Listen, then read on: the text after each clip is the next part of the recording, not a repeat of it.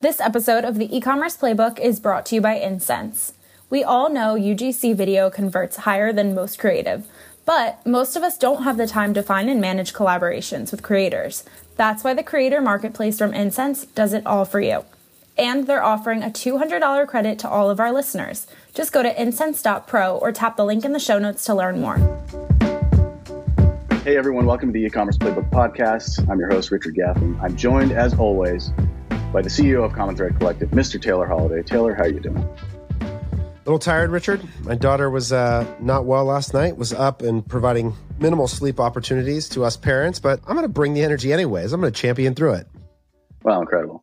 And as somebody who uh, just bought a new puppy, I feel like I can relate in this in the slightest way. Very similarly illogical. Yeah, yeah, right. They do a lot of things that don't make a lot of sense.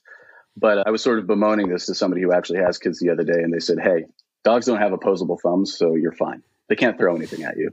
So that's fair, yeah. Anyway, so today what we're going to be talking about, we're going to be revisiting our occasional series on the e-commerce enterprise scaling guide. And for the first two iterations of this, we talked about the first two principles out of the three core principles that form the basis of the entire guide. So just to recap, principle number one was never judge performance by a single metric as expressed in the hierarchy of metrics. Principle number two was about not shrinking the sponge or not squeezing the sponge too much, which is to say, making sure that your net active customer profile or file rather is kept full. And then we're going to sort of tie it all together with principle number three, which is how we phrased it is grow predictable revenue first. And the way we think about that, well, we'll get into it a little bit later, the core metaphor. But the idea is that there are three layers of revenue for any business there's new customers, owned audiences, and then existing customers. And the way you think about the relationship between those three tiers is extremely important to sustainable growth. So, Taylor, let's get into our core metaphor is the layer cake. Why do we talk about this in terms of a layer cake? The reason I like to think about, and I don't there may be a wrong baking term here to draw a distinction between yeah. a layer cake, which is like three even equal layers, and a tiered cake. And so the visual in the PDF, and we should throw that right here for the sake of our video edit, is really a tiered cake. And the reason for that is that we're always trying to take ideas like revenue and decompose them into parts that are easier to predict and understand. Revenue in total, very difficult to com- predict. It's composed of a bunch of inputs that generate that output.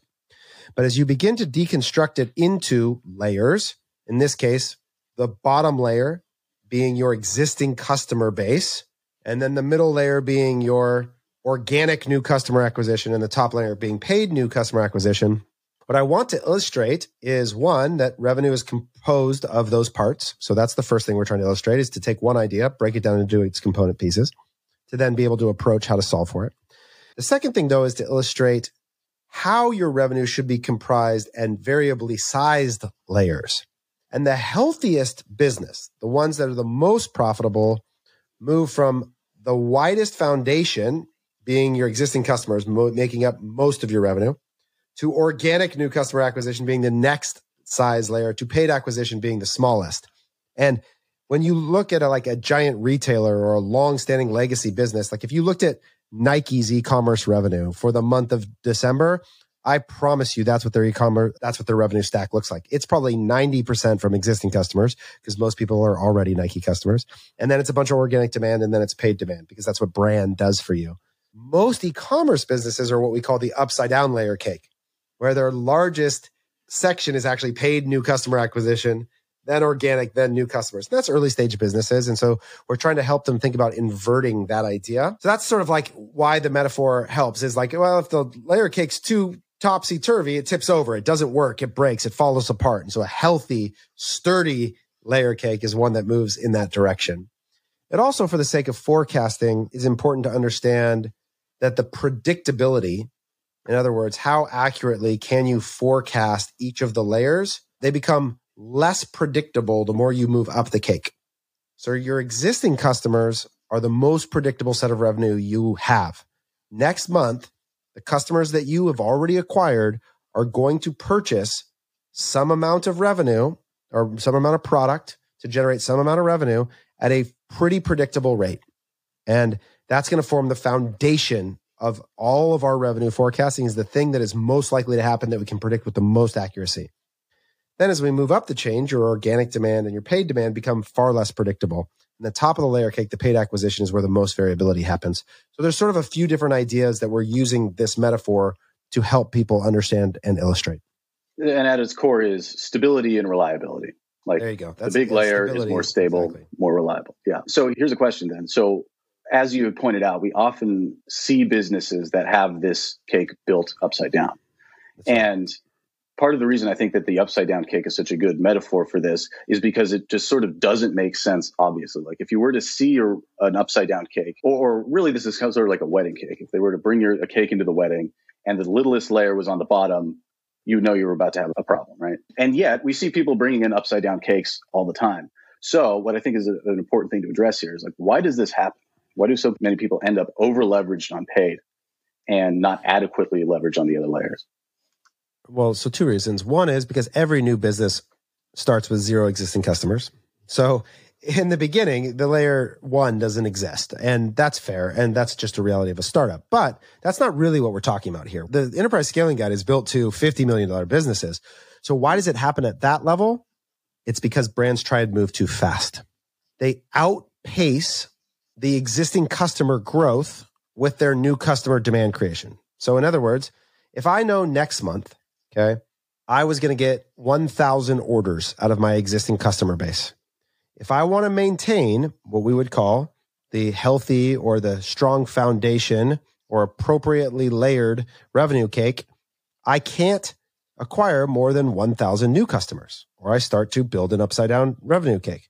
Now, that may be okay and there's some relationship where, hey, a pretty equally distributed cake, 50 50 is a pretty healthy thing in most cases. And part of this has to do with how efficient is your new customer acquisition, right? There's lots of variables here. But as you begin to accelerate, you will deteriorate margin. So let me try and illustrate this because it's conceptually hard to understand.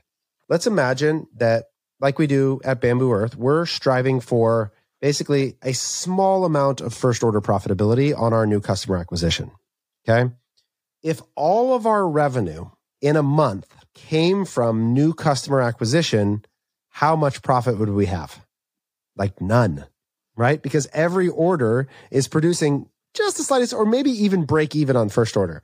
And some businesses are actually negative on first order. So every new order they generate actually deteriorates short term profitability. Where, so for Bamboo Earth, what we've got to think about is we knowing that every new customer that we spend is going to produce present neutral revenue, no profit margin. In order for us to think about ensuring we reach the profit percentage or MER target that we want, we have to be careful with how much new customer acquisition that we do because every time we add another dollar that we paid $1 for where the profit's zero, the profit margin as a percentage goes down. And so we don't actually improve the short term profitability of the business at all. And that's fine because your profit in total dollars is going to basically be whatever your existing customer base produces. And net neutral is still going to be pretty good. Where it becomes really dangerous is when brands are willing to take a first order slight loss.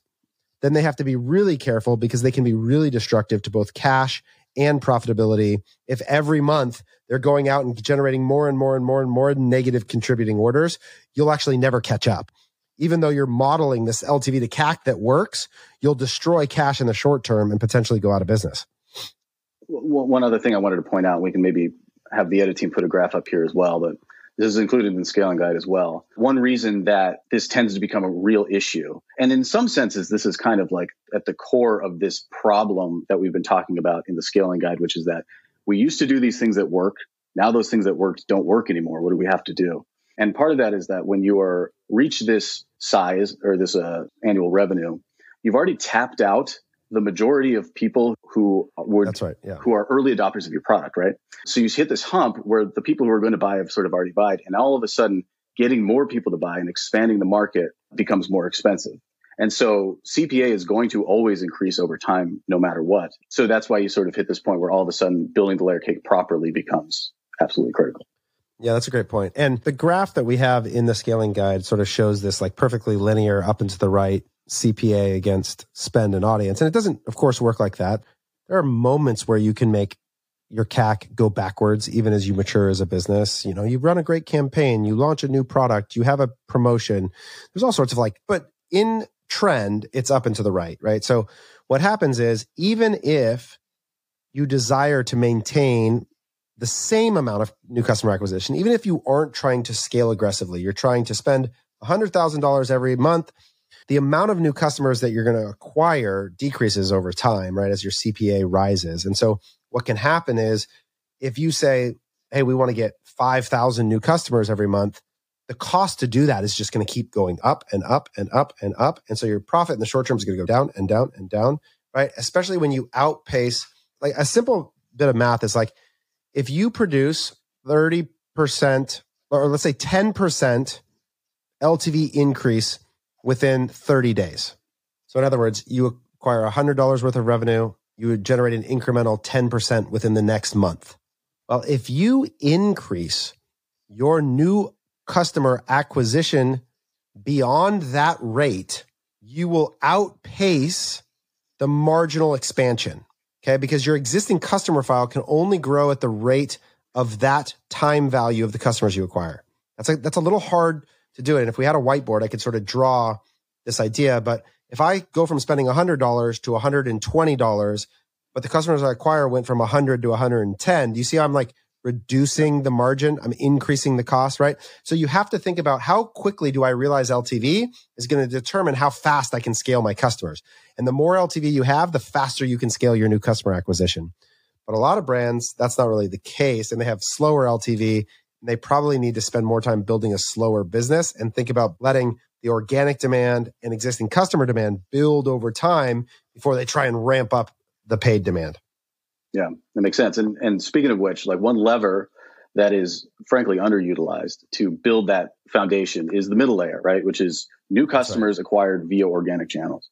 And our retention team bemoans this all the time, which is that email is very underserved. It's or is thought of rather as like this is a technology from the 90s. We're not going to spend too much time thinking about this. We've got our templates, we've got our one or two automations. We'll, you know, hit go and that'll be it. But there's real benefit here, right, to yeah. subsidize that CPA, even if your existing customer base or your LTV, or rather your LTV incremental growth isn't large enough to support that CPA, right? We talk a lot on this podcast about scaling your brand, but one key ingredient we don't mention much is funding. Adequate funding enables you to place larger inventory orders, invest more in marketing, and ultimately grow your business. And Q4 is one of the best times to secure funding because you can unlock the best rates. Wayflyer's revenue based financing is faster and more flexible than traditional funding options, allowing you to get approved within hours and have cash in your account within days. No interest rates, no personal guarantees, no equity needed, just one simple fee. That's why thousands of e commerce brands worldwide use Wayflyer as their go to funding source. To learn more about how funding from Wayflyer can unlock growth for your business and to turn the main event of Q4 into a record year in 2023, go to wayflyer.com or click the link in the show notes. Yeah, that's exactly right. And so, I mean, when we say organic, I think it's important to define we're speaking in sort of uh, Google Analytic channel terms. So, Google Analytics will break channels down into like paid search, paid social, organic search, direct, referral, email. And so, when we think about what are the organic versus paid channels, the organic channels are the traffic sources that you're not paying for on a pay per click basis. So, again, organic search, organic social, referral, direct, and email. Those would be the five organic channels. Now, of course, somebody's like, well, you're paying for some of those somewhere. But in terms of like a direct relationship between a click cost and that visit, they don't have a relationship. And so email, like a, a simple way to illustrate this is let's imagine you have a an email capture pop-up for non-customers on your website and you're driving paid traffic to it. And right now you're capturing 3% of those emails. Okay. And those emails have a value. Call it a dollar whatever, right? To your business over time. If you improve that email capture from 3% to 5%, a 40% increase in the total number of emails that you acquire, the amount of revenue that you will get out of that organic email channel for not yet customers, we're talking about new customer acquisition here still, will go up dramatically over time in a way that will increase that middle layer for you. And so that's like a little illustration of a channel that makes a big difference on how much future value you're going to capture and in ways that you can improve it.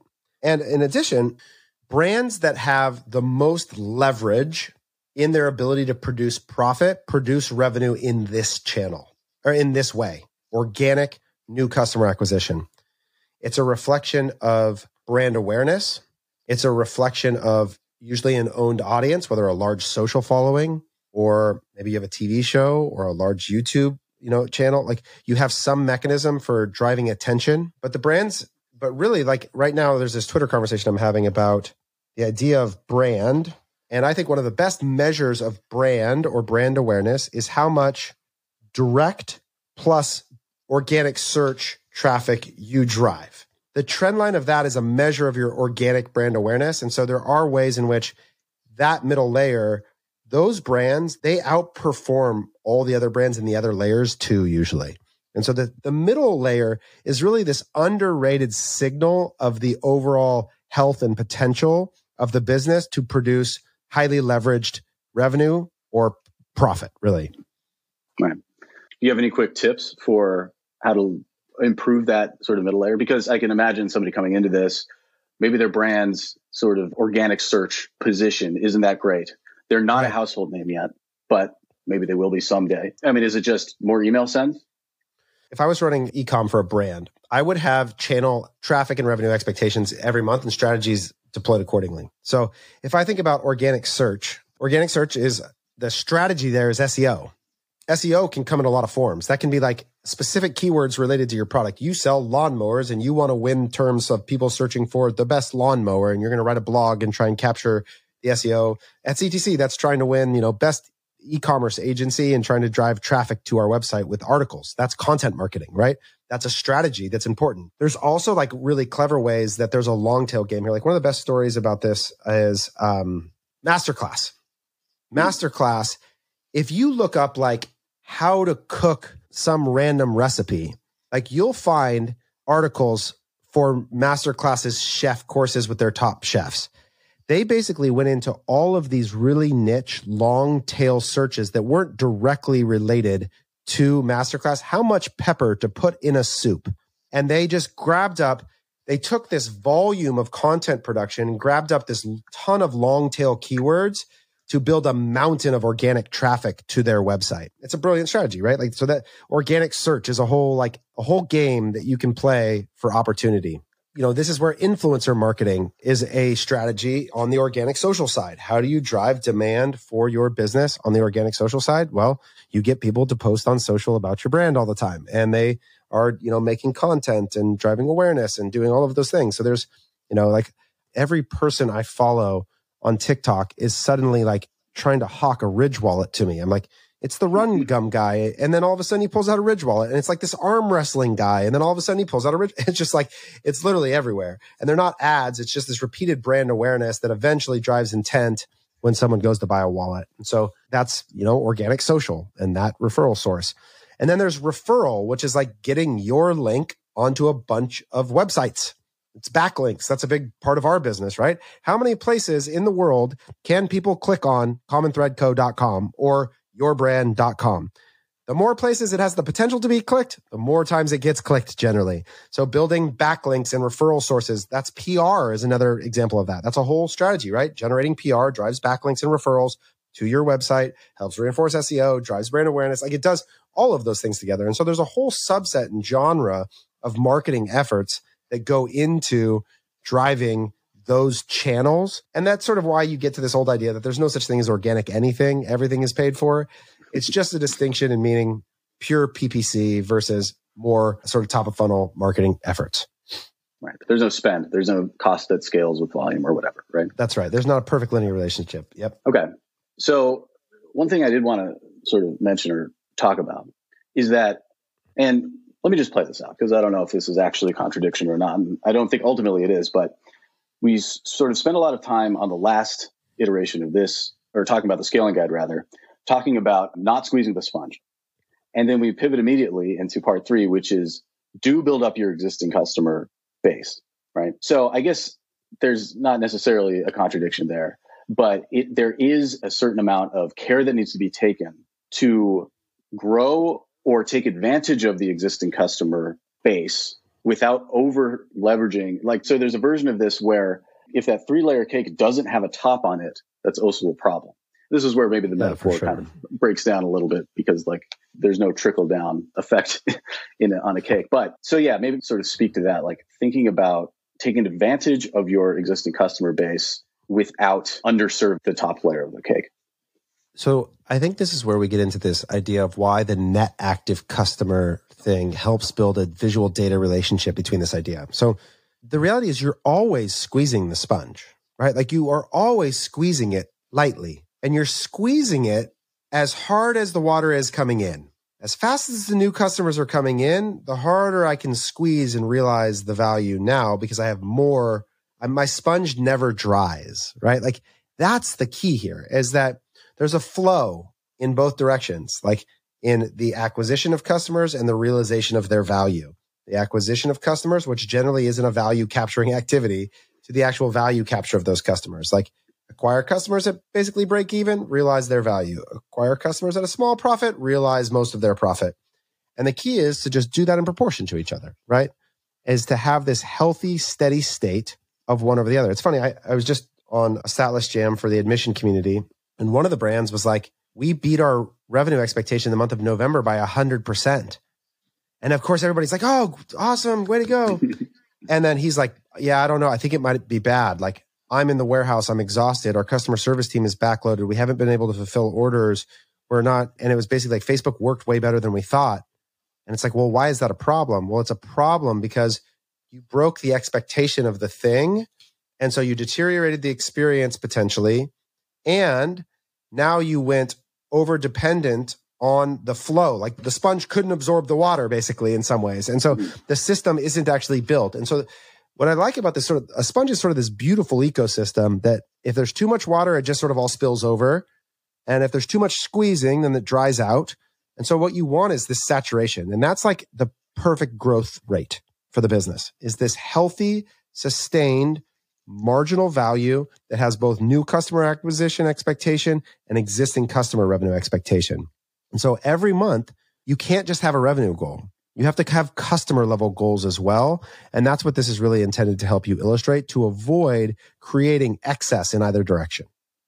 Right. Yeah. Actually, I was going to say, like, maybe we can un- unpack that a little bit because, yes, there's such a thing as winning too hard. And part of what the, like you're pointing out, what this helps with is showing you what revenue is reliable and what revenue is less reliable and where you should sort of rather not not only is the bottom of layer of the cake a foundation for revenue it's also a foundation for your forecasting and for making sure you don't get into those situations. So maybe you can talk through that a little bit. When i go to like i'll use our business and i'll come back as an illustration of another business. Every month we have an expectation of a certain number of new customers that start at ctc we use that model to plan the service side of our business. How many employees do we need in order to service that number of new customers? If suddenly the sales team came to me and said, Great news, we have 10 new customers this month, that may sound awesome, but I have no employees. And so the only way to get there is to overextend people, to make them do that, which would deteriorate the quality of the work, which would lead to dissatisfied customers and cause an increased reduction of the customer or churn, customer churn. When you plan a business, you plan not just the amount of hat that of revenue you're going to make, but the capacity to service that revenue. Whether you're a service business or an e-commerce business, how many customer service reps do you need? How many people do you need to staff the warehouse? How much inventory do you have available and when will I need to purchase again? How is my cash flow plan relative to that? When can I hire new employees based on that cash flow? The dynamics of all of that, when you move wildly in any direction, up or down. Yeah, up might be less of a problem because now you've got privilege problem and money can help solve that a little bit, but it still creates indigestion in the system mm-hmm. in a way that we would recommend that in the instance that you're more efficient than you thought, what we would encourage people to do is bank future revenue. What does that mean? Well, if you, let's say you spent the first half of your ad budget in the month and it was twice as efficient as you thought, what I wouldn't recommend doing is not spend the second half of the money but spend the second half of the budget acquiring owned audiences for the future rather than drive the revenue way up. Don't do that, cause indigestion. Buy emails and audience that later can represent free new customer acquisition in the month when things aren't as efficient. And so I think that's actually the trade off that you, when you're trying to build sustainability, you're trying to build anti fragility, there is risk to going too fast, even if it's because the getting is good. And there's risk to going too slow. And so I think planning and thoughtfulness is how you execute business consistently. And going too fast can be dangerous in the same way that going too slow is or squeezing the sponges. Okay, so practically speaking, walk us through how to use this model. How do you use the yeah. revenue layer cake? Yeah, so the simple thing that I would ask yourself is do I have an expectation next month of how much revenue is going to come from new customers? How much is going to come from existing customers? Am I able to break that new customer segment into organic and paid? And how am I performing relative to that? And I'm a, I become conscious of the composition of your revenue. And then you'll begin to understand how it affects profitability. So step one, become conscious of it, track those numbers, plot them over time, think about what that relationship does to your profitability and begin to develop ideas about what you want in the future and how you can use that to plan and forecast your revenue. Thanks again for joining us for the e-commerce playbook podcast. Please remember to rate and review. If you're watching on YouTube, like and subscribe. If you want to learn more about the enterprise scaling guide, read up on the layer cake, the hierarchy of metrics, check out the link in the episode description. And on top of that, our expert strategy team is still putting together audit packages for 2023 if that's something you want to get in on. Uh, if you want to kick off January with a clear roadmap to growth, even through tough times, there's no better way to kick off your journey. If you want to know more, go ahead and drop us a line at commonthreadco.com. We'd love to chat. Have a good one, folks, and happy scale.